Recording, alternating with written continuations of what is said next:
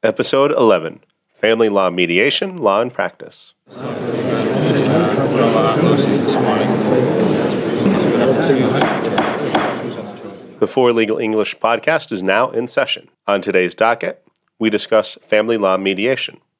In many states, mediation is ordered by the court automatically in divorce and child custody cases. The parties will meet with a court-approved mediator to try to resolve some or all of the issues before the court. We'll discuss this process, some of the possible advantages, and the role of the attorney during mediation.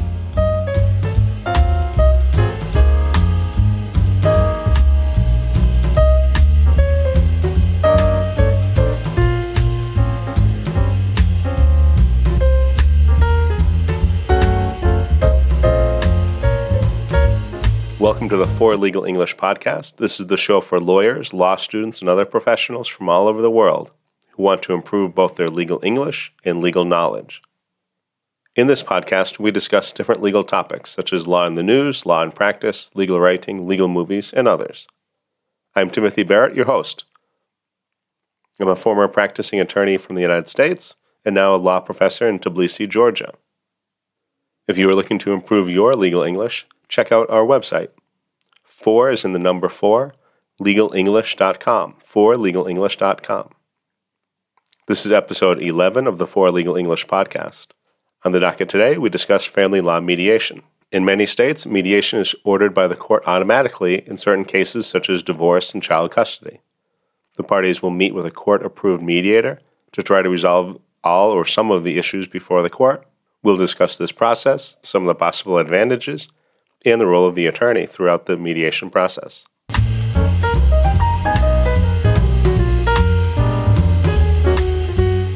Mediation and arbitration are both alternative dispute resolution systems, or A D R. Alternative being alternative to litigation.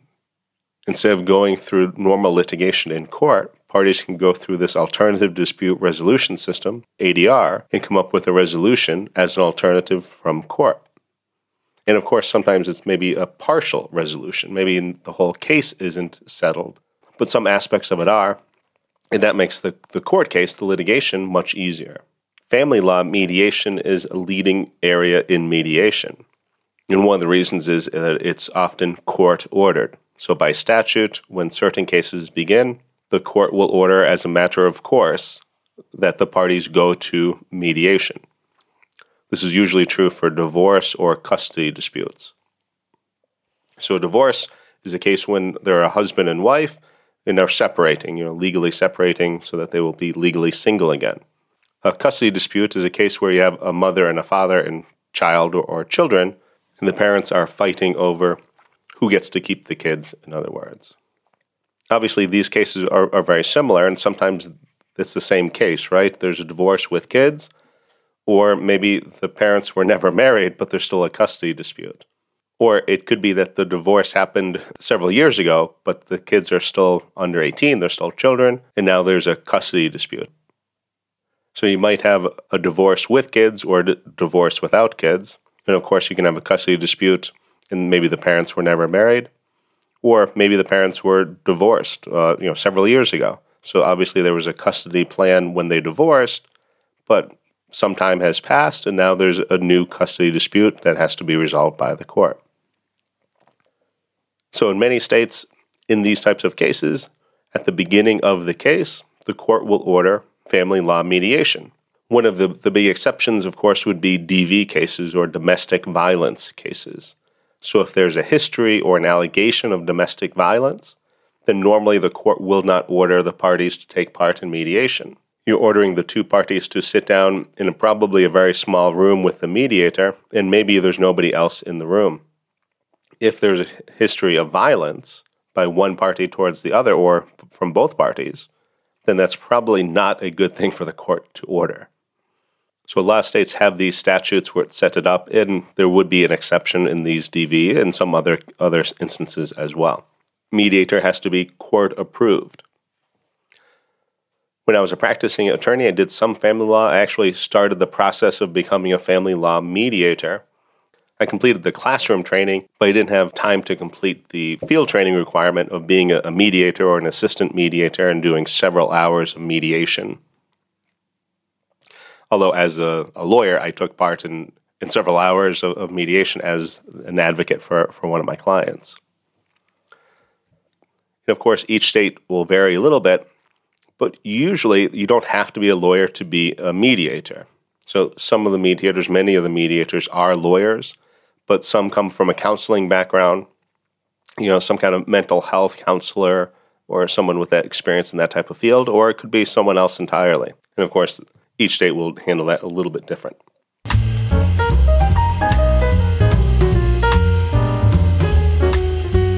Mediation is a little bit different than arbitration. A mediator does not make the decision. The parties need to agree. Usually in arbitration, the decision is binding. The arbitrator or, or the panel of arbitrators will come to a decision, and then that decision will be binding on the parties. The mediator, however, won't make a decision. They will just talk to the parties, try to help the parties identify even for themselves what they want, you know, what is important to them, what are their goals, what are, you know, realistic outcomes, things like that, and then try to to to build some common ground where the parties can agree. And if they do agree, then that's a successful mediation. But even if the mediator thinks one party is being unreasonable or unrealistic, then that really is not that important, because if the parties don't agree, the parties don't agree. The mediator's subjective opinion does not count for anything. Usually the mediation itself will take place at the courthouse or in a neutral location. It could be the office of a mediator or even the law office of a lawyer that, that's representing one of the parties, but usually it's at a neutral location. The meeting will consist of the mediator, the parties, so the husband and wife or the father and mother, and the parties can usually bring their lawyers. So in court, the lawyer acts as an advocate. In mediation, sometimes they can act as an advocate as well, and they can do, do a lot of the speaking. But a lot of times the mediator will encourage them to let the, the party themselves speak. And so sometimes the lawyer acts more as a legal consultant, Uh, you know, kind of strategizing with their client rather than just speaking for their client. When I represented clients in, in mediation, I would usually discuss it before the mediation. And usually I would go, usually the, they would say, yes, I want you there. And then if my client needed my, my help more, then I would act more as an advocate, making sure that, that her or, or sometimes his position was clear, to explain what my client wanted, that sort of thing. But other times I might have a, maybe a stronger client who is a little bit more confident, and maybe I would just act, act somewhat as an advocate, but more as a legal consultant, kind of giving them ideas and saying, yes, that was a good point, or, you know, don't forget this, or make sure you mention that. So it kind of depends on the situation.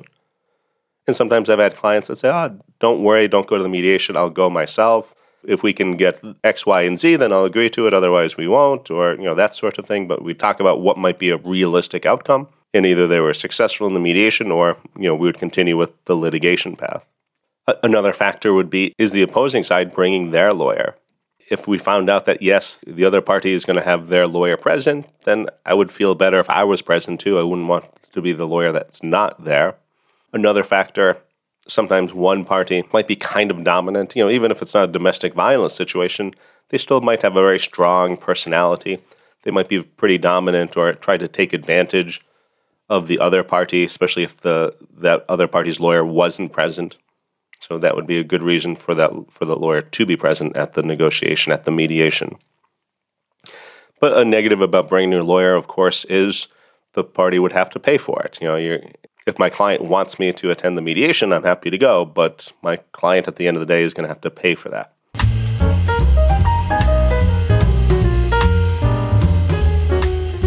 If you're enjoying today's episode, please subscribe, give us five stars, and a review.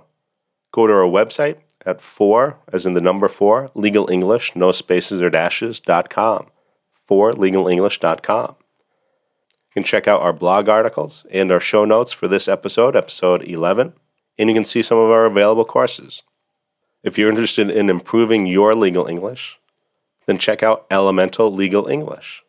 This is our completely online course that you can study at your own pace. This is based on a semester's course of legal English. It's a great way to improve your legal English skills.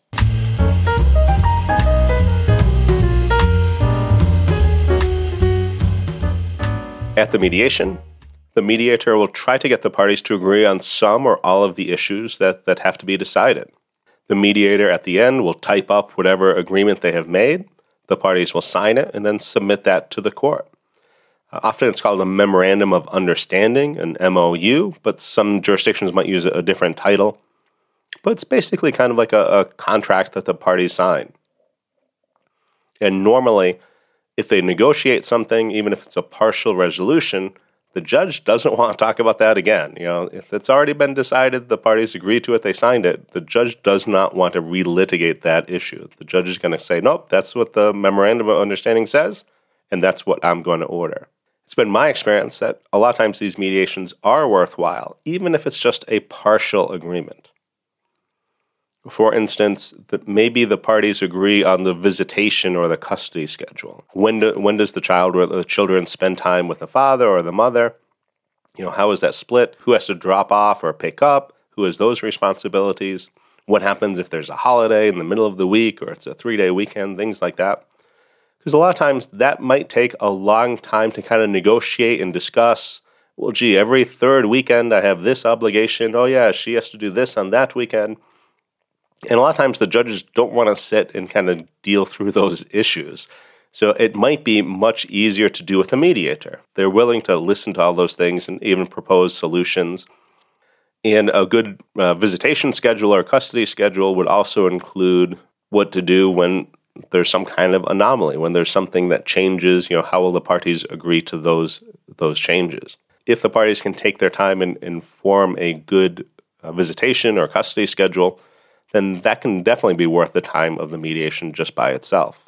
At the end of the mediation, if they were just able to make a partial agreement, that still means that there's less that the judge will have to decide later. So even if there's just a few things that were agreed upon, well, those are a few things less that we're going to have to litigate in court later on. So it's still usually a benefit.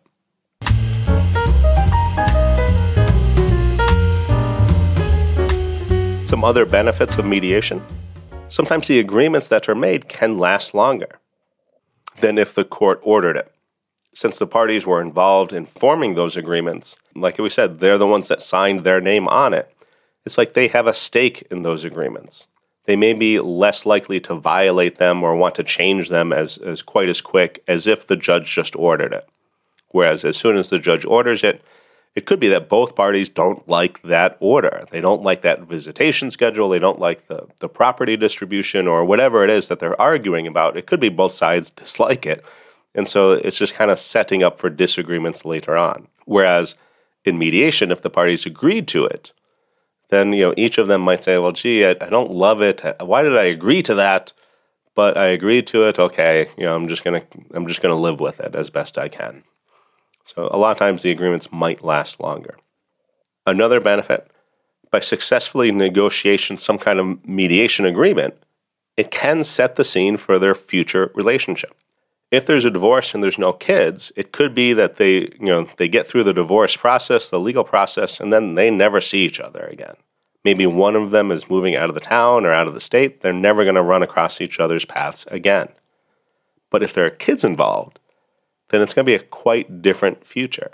They're always going to be running into each other.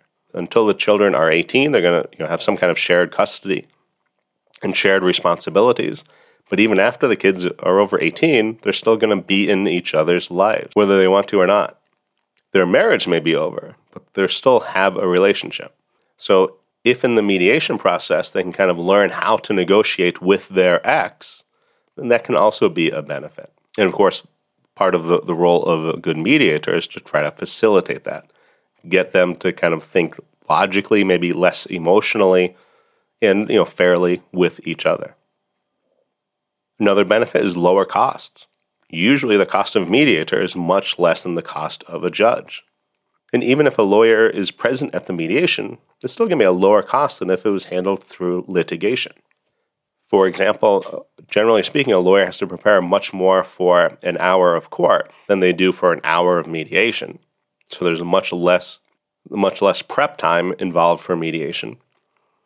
In mediation, you can probably resolve many more issues in that hour, that afternoon, than you could in, you know, an hour of court time that you could get. If the mediation is not successful, if you're not able to negotiate anything and agree on anything, then you're still moving forward in court. So at least in this, the family law court-ordered mediation, the family law case is still there. You know, you have a court hearing, you're ordered to mediation, but you still have another court hearing coming up. So you're not losing time in the litigation aspect of it.